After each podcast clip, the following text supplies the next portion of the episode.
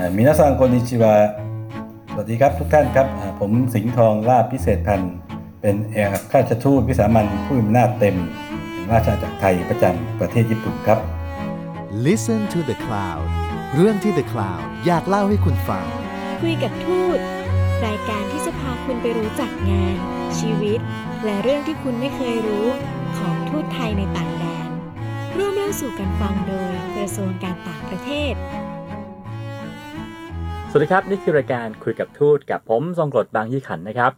ตอนนี้เราจะมาคุยกับท่านทูตที่ประจำการอยู่ในประเทศ ซึ่งเรียกว่าเป็นขวัญใจของชาวไทยมาก ๆเลยนะครับ แล้วก็อาจจะเรียกว่าเป็นขวัญใจของท่านทูตเองเช่นเดียวกัน เพราะว่าท่านทูตก็ร่ำเรียนที่นี่มาตั้งแต่เรียกว่า ยาววัยเลยทีเดียวนะฮะและสุดท้ายก็ได้มาประจำการอยู่ที่ในสุดในท้ายที่สุดนะครับ ตอนนี้ผมอยู่กับท่านทูตสิงห์ทองลาดพิเศษพันธ์แล้วนะครับ สวัสดีครับ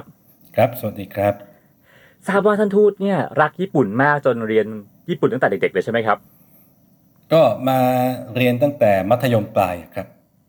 แล้วก็ศึกษาอยู่ 10 ปีครึ่งก่อนที่จะรับราชการนะครับครับเป็นรับราชการที่เมืองไทย และหลังจากนั้นก็มีโอกาสมาประจำการที่ญี่ปุ่นสองครั้ง ครั้งนี้ก็เป็นการประจำการครั้งที่สามครับ โอ้เรียกว่าเรียนตั้งแต่มัธยมปลายจนถึงปริญญาโทนะฮะแล้วก็ครับวนกลับใช่ครัมาบที่อีกหลายครั้งมาก ท่านทูตครับชอบอะไรในญี่ปุ่นที่สุดครับ อืม ก็แหมมันมันก็ตอบยากนะครับ อย่างหนึ่งเลยก็คือ ความมีระเบียบมีวินัยของคนญี่ปุ่น เพราะฉะนั้นเราก็จะเห็นว่าบ้านเมืองเขาสะอาดสะอ้านนะครับ เพราะฉะนั้นก็เป็นสิ่งที่พอเรามาญี่ปุ่นเราก็มีความรู้สึกว่าประเทศนี้เป็นประเทศที่อยู่แล้วเราเราสบายใจนะครับ มีความปลอดภัยมีความสะอาดสะอ้าน ผู้คนก็มีระเบียบวินัย ครับผม สมมุติว่าถ้าท่านทูตลองพูดถึงความสัมพันธ์ระหว่างไทยกับญี่ปุ่นนะครับ ผ่านของสักสามอย่าง ท่านทูตคิดว่าสองสามอย่างนั้นน่าจะเป็นอะไรบ้างครับ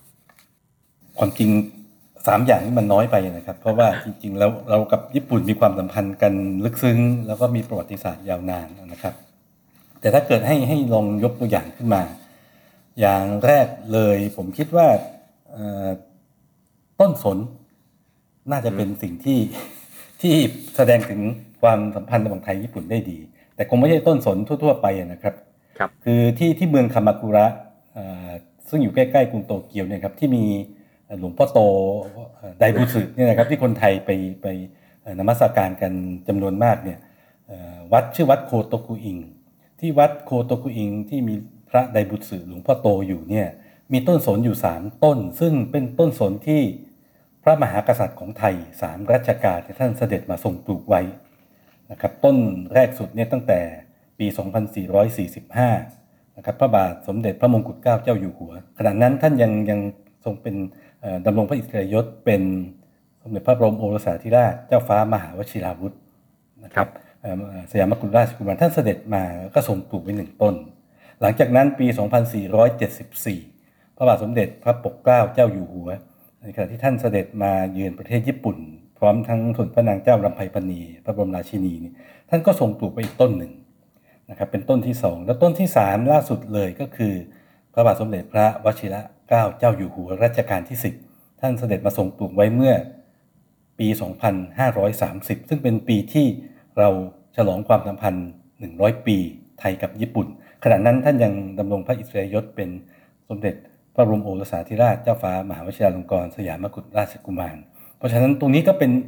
สามต้นสนซึ่งมีความสัมพันธ์ มีความสำคัญที่ดีมากเอ่อที่ที่แสดงให้เห็นความสัมพันธ์อันใกล้ชิดระหว่างไทยกับญี่ปุ่นนะครับ ครับผม ส่วนอย่างที่สองอันนี้อาจจะต้องกลับไปทางเมืองไทยละผมคิดว่าที่อยุธยาหมู่บ้าน คนญี่ปุ่น ที่อยุธยานี่ก็น่าจะเป็นสิ่งที่แสดงถึงความความสัมพันธ์อันใกล้ชิดระหว่างไทยกับญี่ปุ่นได้ดี อันนี้คิดว่า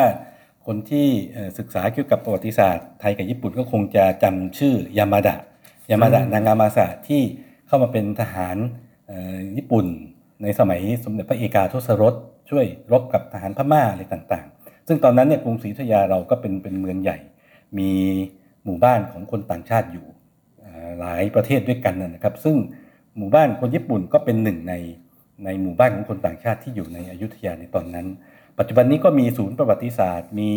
สิ่งที่แสดงถึงเอ่อความสัมพันธ์ของไทยกับญี่ปุ่นในช่วงนั้นนะครับก็อยู่อยู่ตรงอาจจะทางตอนใต้ๆหน่อยของจังหวัดพระนครศรีอยุธยา อันนี้ก็น่าจะเป็นอีกเอ่อสิ่งหนึ่งที่แสดงถึงความสัมพันธ์ระหว่างไทยกับญี่ปุ่นครับอีกสิ่งหนึ่งที่ผมคิดว่าน่าจะแสดงถึงความสัมพันธ์อันยาวนานได้ก็คืออาวาโมรินะครับอาวาโมรินี่เป็นภาษาญี่ปุ่นนะครับเป็นจริงๆแล้วเป็นชื่อชื่อเหล้าชื่อสุราครับ นะครับเอ่อปกติพอพูดถึงเหล้าญี่ปุ่น เราก็มักจะนึกถึงสาเกใช่ไหมครับครับเอ่อแต่ว่าอาวาโมริเนี่ยเป็นเป็นสุรากลั่นซึ่งต่างจากสาเกสาสาเกนี่ยังไม่ได้กลั่นนะครับ ก็เป็นเป็นเอ่อสุราที่ทำมาจากข้าวอาวาโมริเนี่ยเป็นเอ่อสุราที่มีชื่อเสียงของจังหวัดโอกินาวานะครับจังหวัดโอกินาวาซึ่งอยู่ทางตอนใต้เลยของญี่ปุ่น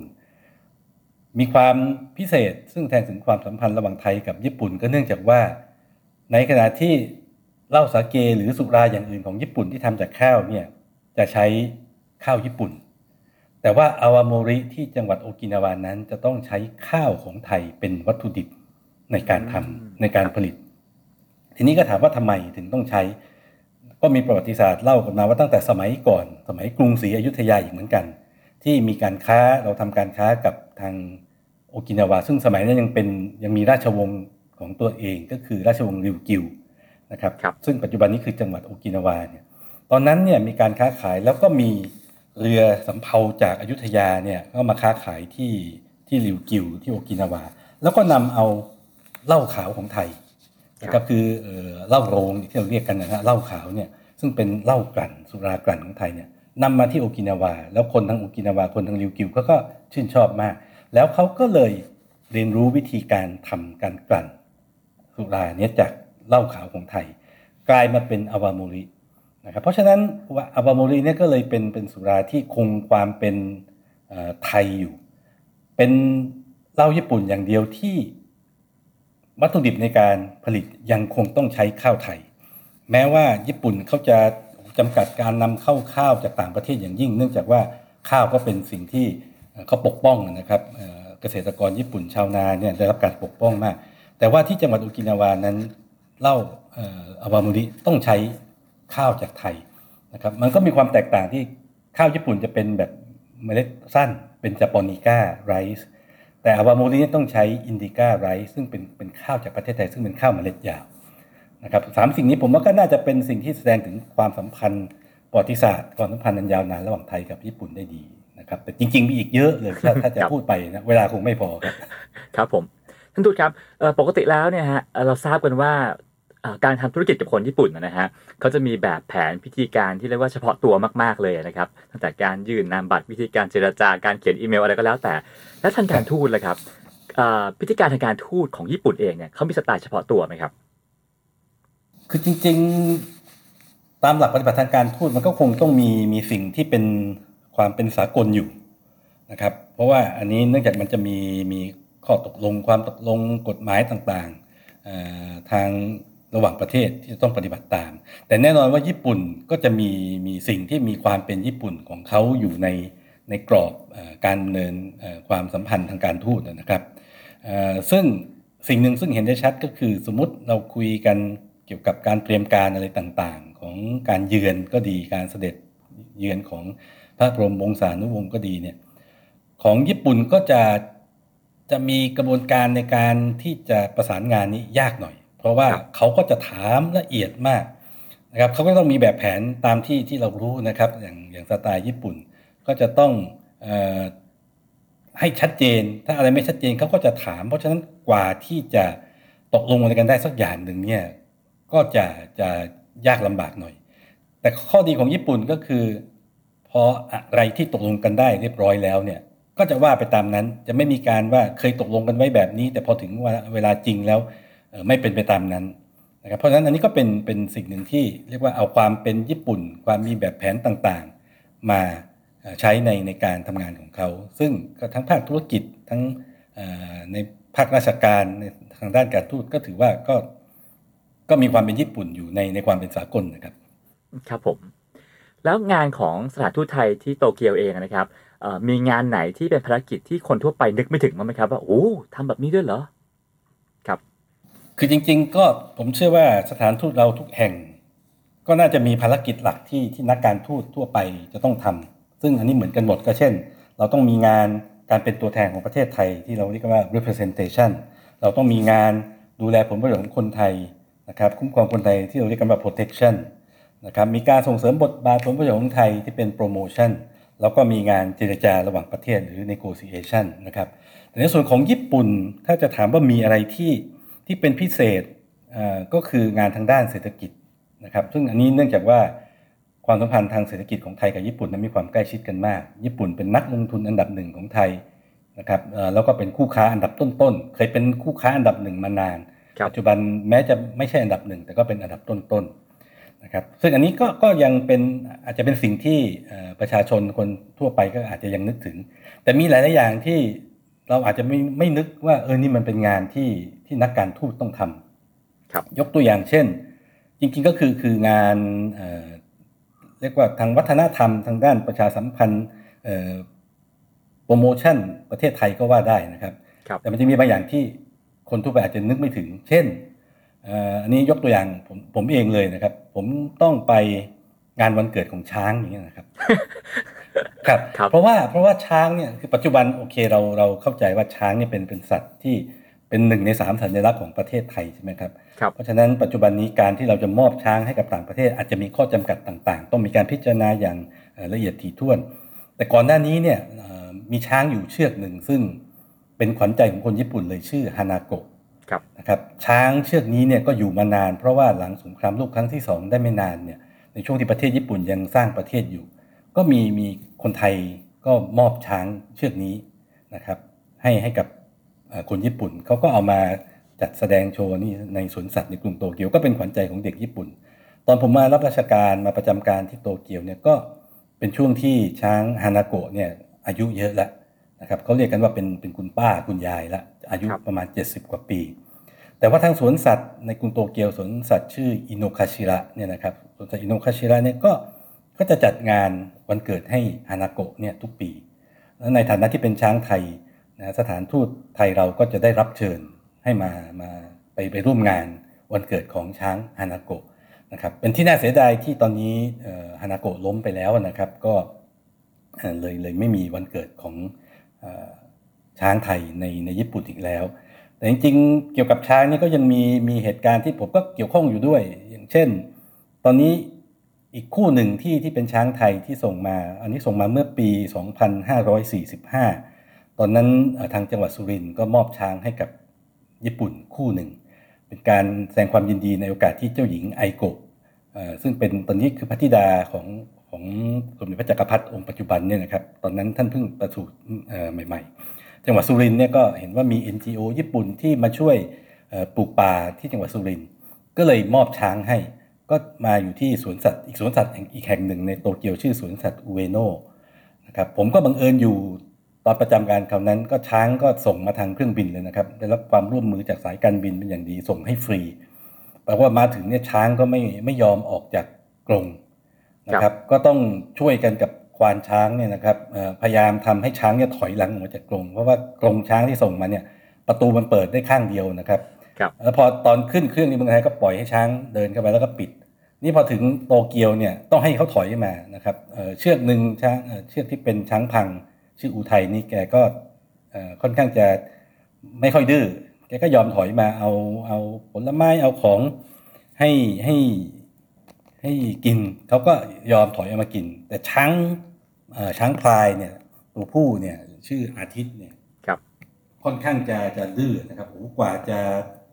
ทำให้เขาถอยออกมาจากกรงได้เนี่ยก็ใช้เวลาเป็นชั่วโมง ต้องเอาทั้งอ้อยของไทยต้องเอาทั้งแอปเปิลของญี่ปุ่นไปล่อนะครับ ก็ก็หนักหนาสาหัส ซึ่งอันนี้ผมเชื่อว่าอาจจะไม่ใช่นักการทูตของเราในทุกประเทศที่มีโอกาสได้ไปไปงานวันเกิดของช้างหรือว่า ไปไปเอ่อช่วยกันเอ่อหวานล้อมให้ช้างออกจากกรงอะนะครับครับผมอันนี้ก็เป็นเป็นประสบการณ์ที่ผมเอ่อเอ่อประสบมาเอง อย่างอื่นก็อย่างเช่น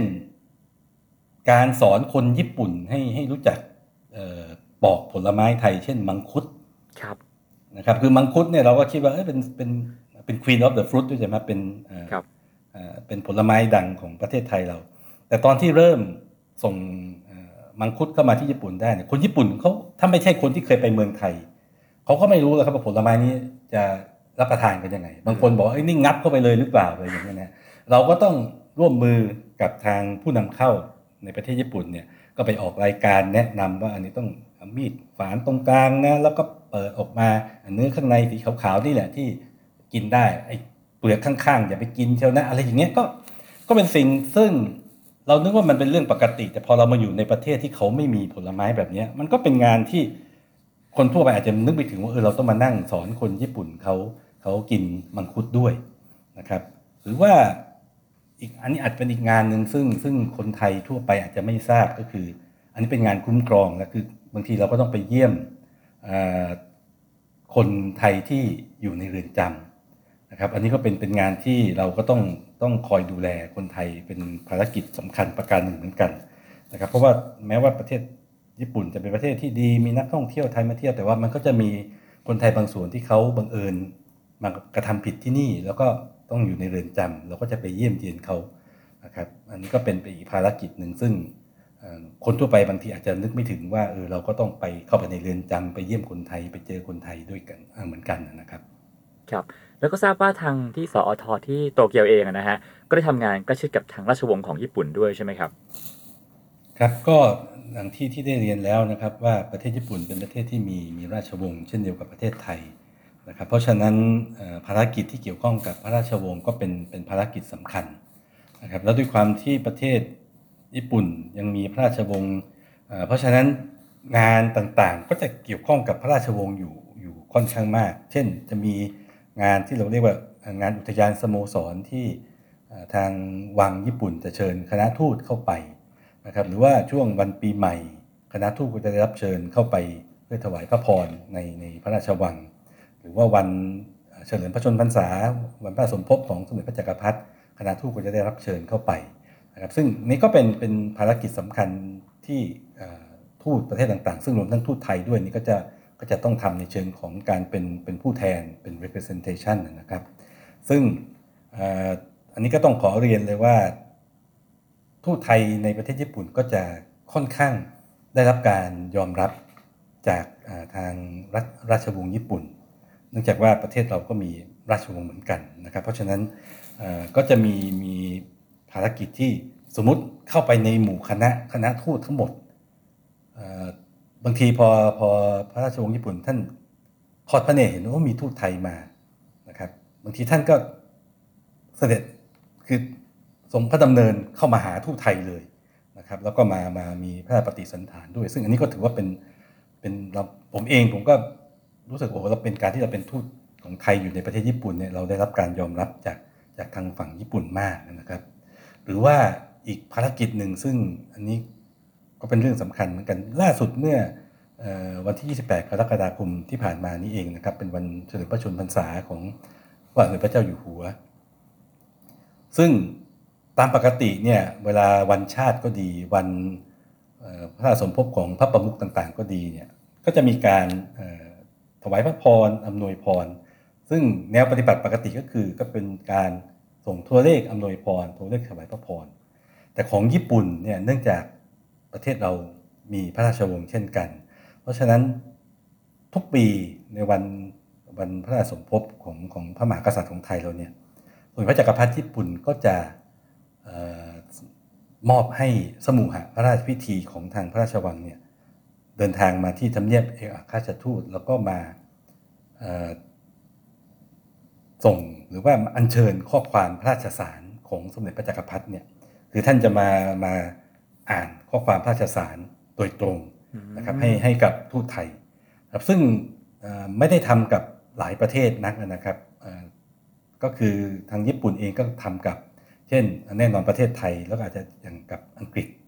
นะสหราชอาณาจักรหรือว่าเอ่อเดนมาร์กคือประเทศที่ยังยังมีพระราชวงศ์อยู่นะเพราะฉะนั้นเป็นเป็นเอ่อหนึ่งในไม่กี่ประเทศนะครับที่ได้รับเกียรติเช่นนี้ เพราะถ้าเกิดเป็นเป็นสาธารณรัฐเป็นประเทศที่เป็นประธานธิบดี เขาก็จะส่งแค่ข้อความถวายพระพรอ่าเช่น ประธานาธิบดีของประเทศท่านหรือว่าวันชาติของประเทศท่านก็ส่งเป็นข้อความไป แต่ในกรณีของประเทศไทยนะครับ ซึ่งมีพระราชวงศ์เนี่ยสมุหาพระราชพิธีก็จะมาจากวังมาเพื่อมาคอนเวย์เมสเซจที่สำคัญนี้นะครับแล้วทางผมเองเราก็ต้องรับ แล้วเราก็จะรายงาน เชิญข้อความเนี้ยกลับมาทางประเทศไทยเพื่อให้ไปยังอ่าทางทางพระราชวังของเราเพื่อให้พระบาทสมเด็จพระเจ้าอยู่หัวท่านทรงทราบเหมือนกันครับครับผมผมจำได้ว่าเมื่อ 2 ปีก่อนนะฮะผมมีโอกาสได้ไปร่วมงานไทยเฟสนะฮะที่สวนอุเอโนะนะฮะแล้วก็ผมพวกเราก็อยู่กันที่เต็นท์ staff ด้านหลังเวทีหลังงานนะครับ แล้วก็มีสมาชิกราชวงศ์สองสามพระองค์นะฮะเสด็จมาเหมือนเสด็จมาให้กำลังใจมาเยี่ยม แล้วก็โอ้ทานข้าวครับอาหารกลางวันอยู่ที่เต็นท์ staff ด้วยกันนะฮะทานข้าวกล่องอยู่ด้วยกันเนี่ยแหละฮะผมรู้สึกว่าโอ้โหครับครับ ท่านให้เกียรติพวกเรามาก ๆเลย คือครับผมต้องต้องต้องเรียนเลยว่า คือญี่ปุ่น จะแน่นอนว่าพระราชวงศ์ที่ที่ผมเพิ่งได้ยินนี่ก็ก็ทำให้เห็นว่าเออท่านก็ให้ความใกล้ชิดกับทางประเทศไทยนะครับเอ่อแต่ว่าประชาชนทั่วไปนี้ก็เรียกว่าพอพูดถึงประเทศไทยนี่โดยเฉพาะงานเทศกาลไทยเนี่ยนะครับเราจัดมา 20 ปีแล้ว 21 ปีแล้วด้วยซ้ำน่าเสียดายที่ปีนี้เราเราจัดไม่ได้นะครับครับเอ่อ ด้วยด้วยสถานการณ์นี้ แต่ว่าก็ก็เป็น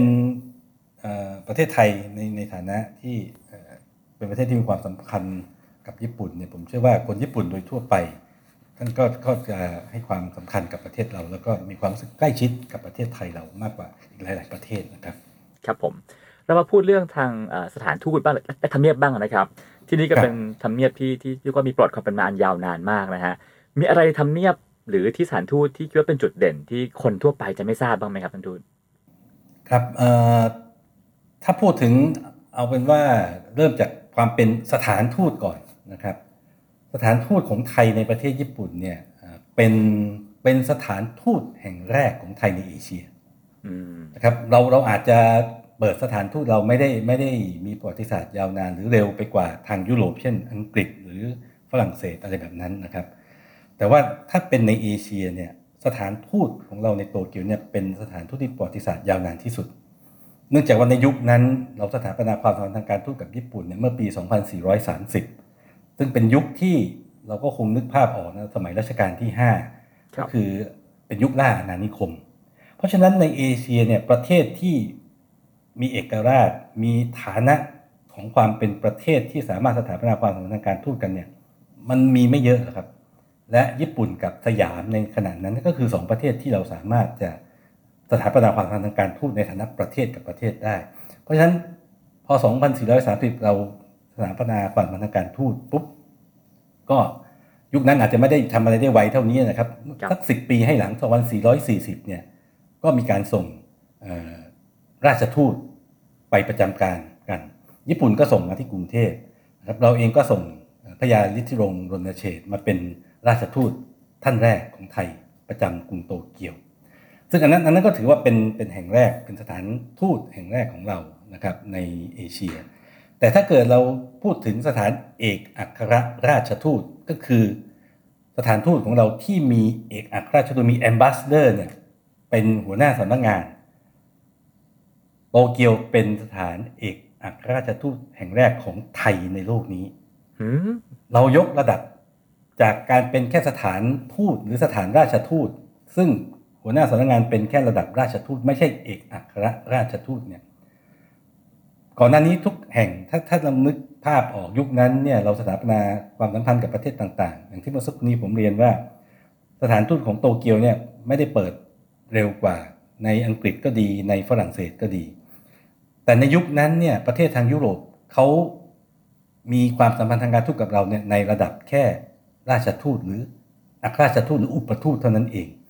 เขายังมองว่าเขาอยู่ในฐานะสูงกว่าเรา เขาไม่อยากจะสถาปนาความสัมพันธ์ในระดับเอกอัครราชทูตกับเรา ทีนี้พอเราสถาปนากับญี่ปุ่น ช่วงแรกเราก็สถาปนาความสัมพันธ์ในระดับราชทูตหรืออุปทูตเนี่ยเหมือนกันเหมือนกับที่ประเทศอื่นๆเขาเขาสถาปนากับเรา แต่พอมาปีพั นเก้าร้อยสี่สิบสามสองพันะฮะ ช่วงนั้นเนี่ย เราก็มีความรู้สึกว่า เอ๊ะ เราจริงๆ คือช่วงสงครามโลกครั้งที่สองนะฮะ เรามีความรู้สึกว่าเราเป็นพันธมิตรกับญี่ปุ่น แล้วทำไมเราต้องจำกัดความสัมพันธ์ในระดับแค่อุปทูตหรือราชทูต เราก็เลยยกระดับความสัมพันธ์ทางการทูตเป็นระดับเอกอัครราชทูตระหว่างกัน เพราะฉะนั้นเอกอัครราชทูตของไทยคนแรกนี่คือเอกอัครราชทูตประจำกรุงโตเกียว นะครับซึ่งก็คือท่านพญาศรีเสนา หรือชื่อเดิมก็คือฮะสมบัติสิริเพราะฉะนั้นในแง่ของความเป็นสถานทูตเนี่ยสถานทูตไทยที่โตเกียวมีมีความเป็นพิเศษอยู่ตรงนี้ ทีนี้ถ้าพูดถึงในแง่ของของอาคารสถานที่เนี่ยทำเนียบเอกอัครราชทูตของเราที่โตเกียวก็เป็นเป็นอาคารที่มีมีประวัติศาสตร์อันยาวนานเหมือนกันนะครับ เราก็ซื้อมาตั้งแต่ช่วงสงครามโลกเหมือนกันนะครับ ตอนนั้นเราก็ซื้อมาแล้วก็ จริงๆมันมีมันมีทั้งมีความสวยงามมันเป็นคฤหาสน์ของคนญี่ปุ่นเก่านะครับซึ่งก็เป็นนักธุรกิจเป็นเป็นผู้ที่ทำธุรกิจด้านผลิตโชยุหรือซอยซอสนะครับซีอิ๊วของญี่ปุ่นนี่แหละนะครับแต่ว่าตอนช่วงสงครามโลกเขาก็ยินดีขายให้กับทางสถานทูตเราให้รัฐบาลไทยนะครับซึ่งท่านท่านดีเรกชัยนามท่านก็ เป็นทูตในช่วงนั้นท่านก็เป็นเป็นทูตที่ซื้อทำเนียบทูตแห่งนี้นะครับ ทีนี้ทำเนียบทูตแห่งนี้มันก็มีความสวยงามคือคือสถาปัตยกรรมก็เป็นแบบฝรั่งเป็นโคติกนะฮะทางด้านหลังก็มีสวนญี่ปุ่นนะครับส่วนภายในอาคารในในคฤหาสน์เองก็มีศิลปะวัตถุทั้งเป็นของตะวันตกและของตะวันออก ก็เป็นความความผสมผสานอย่างลงตัวของวัฒนธรรมตะวันตกกับตะวันออก แล้วมันมีความสำคัญอีกประการหนึ่งอาจจะไม่เกี่ยวกับไทยโดยตรง แต่ว่าเป็นเป็นอาคารที่มีความสำคัญในแง่ของความสัมพันธ์ระหว่างญี่ปุ่นกับจีนครับ เนื่องจากว่าช่วงที่ที่อาคารแห่งนี้ยังเป็นอาคารที่อยู่กับเจ้าของเดิมคือท่านฮามางูจิคิจิเอมงเนี่ยนะครับ หลานสาวของท่านเนี่ยก็บังเอิญนะฮะได้ได้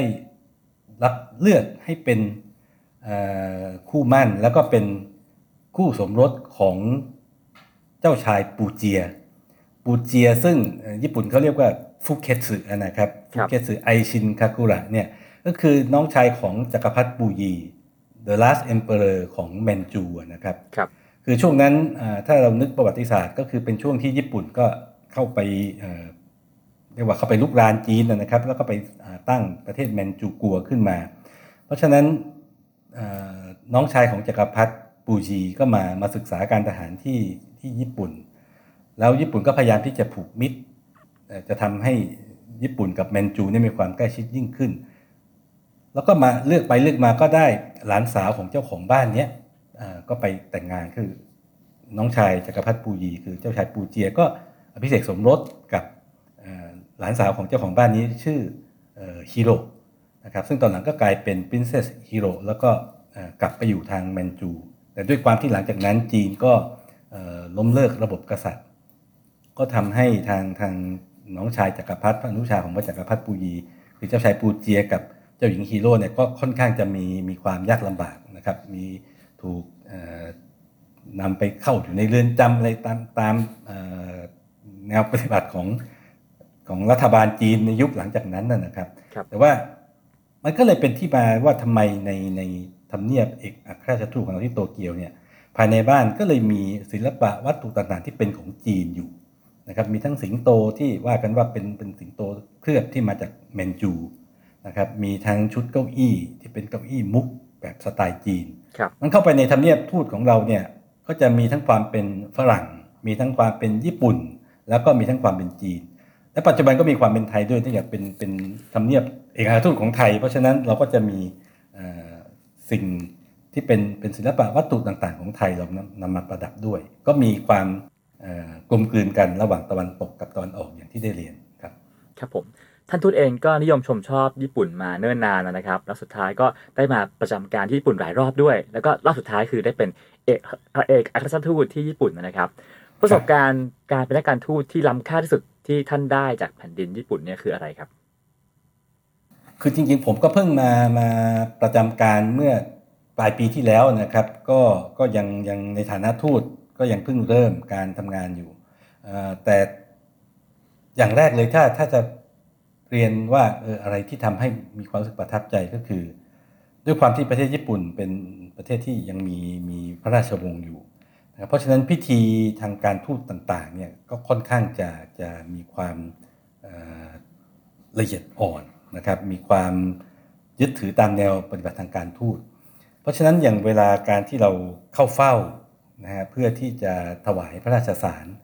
ให้ให้ทางส่วนพระจักรพรรดิท่านได้รับพระราชสารของเราเนี่ยแนวปฏิบัติของญี่ปุ่นเนี่ยเขาจะให้ทูตต่างประเทศเนี่ยนะครับนั่งรถไฟ นั่งประธานโทษครับนั่งรถม้าครับผมนะครับ จากสถานีรถไฟโตเกียวโอ้นะครับเอ่อผมก็เคยถามเพื่อนๆ ถามคนรู้จักเอ๊ะทำไมต้องจากสถานีรถไฟโตเกียว ประการแรกสถานีรถไฟโตเกียวมันอยู่ตรงข้ามกับวังวังพระราชวังอิมพีเรียลเลยครับนะครับ แล้วเขาก็จะตั้งขบวนรถม้านะวิ่งจากหน้าสถานีโตเกียวเนี่ยเข้าไปในพระราชวังเอ่อก็ได้ได้คำตอบว่าเนื่องจากสมัยก่อนเนี่ย เวลาทูตมาประจำการเนี่ยก็จะมาโดยทางเรือครับซึ่งจะเข้ามาที่ที่ท่าเรือโยโกฮาม่าแล้วจากท่าเรือเนี่ยก็จะต้องนั่งรถไฟเข้ามานะครับจากจากท่าเรือโยโกฮาม่าก็เข้ามาที่กรุงโตเกียว ซึ่งสถานีโตเกียวก็คือสถานีหลักของของประเทศญี่ปุ่น แล้วพอมาถึงปุ๊บอ่าทางการญี่ปุ่นทางวังญี่ปุ่นก็จะจัดกระบวนรถม้า เพื่อที่จะรับเอกอัครราชทูตทูตของต่างประเทศเนี่ยเข้าไปในวังเพื่อที่จะไปไปเอ่อ ยื่นไปถวายพระราชสาร ถวายอักษรสารให้กับพระประมุขของเขาก็คือสมเด็จพระจักรพรรดิเขาก็เลยยังถืออปฏิบัติยังยังใช้แนวปฏิบัตินี้อยู่ ซึ่งปัจจุบันผมเห็นเท่าที่ทราบมาก็คิดว่ามีไม่กี่ประเทศเท่านั้นแล้วล่ะครับที่ยังยังใช้รถม้าอยู่นะครับก็ก็มันเป็นค่อนข้างจะเป็นเป็นความภาคภูมิใจแล้วดูว่าเออเราเราก็นะฮะมีได้รับเกียรติในการที่ที่ได้นั่งรถม้า เข้าไปในพระราชวัง แล้วก็ได้ถวายพระราชสารกับสมต่อต่อองค์สมเด็จพระจักรพรรดิโดยตรงนะครับ อันนี้ก็เป็นเป็นความภาคภูมิใจในฐานะเอกอัครราชทูตนะครับ แต่ถ้าในฐานะที่ทำงานทั้งในฐานะนักการทูตที่นี่ด้วยความที่อยู่มาหลายครั้งแล้วก็มีมีหลายๆอย่างที่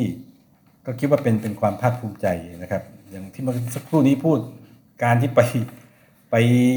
วันเกิดของช้างก็ดีคือมันเป็นหลายๆอย่างที่เราคิดว่าเออเราเราเป็นนักการทูตของไทยที่นี่ แล้วด้วยความที่ไทยกับญี่ปุ่นมีความสัมพันธ์กันยาวนานใกล้ชิดนะครับแล้วช้างก็เป็นสัญลักษณ์แห่งสัมพันธไมตรีที่ดี การที่เราได้เป็นเป็นตัวแทนของสถานทูตตัวแทนของคนไทย ไปงานวันเกิดของช้างไทยในสวนสัตว์ญี่ปุ่นเนี่ยก็เป็นสิ่งที่ที่เราก็มีความภาคภูมิใจนะครับ ครับผมคำถามสุดท้ายแล้วครับท่านครับ คือท่านท่านเองก็มีความเชี่ยวชาญด้านภาษาญี่ปุ่นอยู่แล้วนะครับ ถ้าท่านต้องสอนภาษาญี่ปุ่นสักหนึ่งคำให้คนไทยได้เรียนรู้นะฮะได้รับทราบคำคำนี้ท่านคิดว่าควรจะสอนคำว่าอะไรดีครับเอ่อก็อาจจะต้องเอาคำสั้นๆ ที่แบบคนไทยที่อาจจะไม่ได้รู้จักภาษาญี่ปุ่นนะครับจำได้ง่ายเลย แล้วอาจจะเหมาะกับช่วงเวลานี้ด้วยนะครับอ่าถ้าช่วงนี้ผมคงคงจะแนะนำว่าถ้าเกิดคนไทยเจอคนญี่ปุ่นคำที่จะบอกกับคนญี่ปุ่นก็คือกัมบัตเตะนะฮะ กัมบัตเตจริง ๆ มันแปลว่า สู้สู้ๆพยายามเข้านะครับเพราะผมเชื่อว่าช่วงนี้สถานการณ์โควิด -19 เนี่ยเป็นสถานการณ์ที่ทั่วโลกเราต้องพยายามฟันฝ่าไปด้วยกัน แล้วในขณะที่ขณะนี้ประเทศไทยเราค่อนข้างทำได้ดีนะครับแต่ว่าญี่ปุ่นเองก็ยังสถานการณ์ยังยังมีความไม่ค่อยจะชัดเจนนะครับทำท่าจะดี แต่ตอนนี้ก็อาจจะมีผู้ติดเชื้อเพิ่มมากขึ้นอีก เพราะฉะนั้น ถ้าเราสามารถให้กำลังใจซึ่งกันและกันได้ เราเจอคนญี่ปุ่นเราบอกเออกัมบัตเตะผมเชื่อว่าพี่น้องคนญี่ปุ่นเขาก็จะรู้สึกดีใจอะครับ ครับผม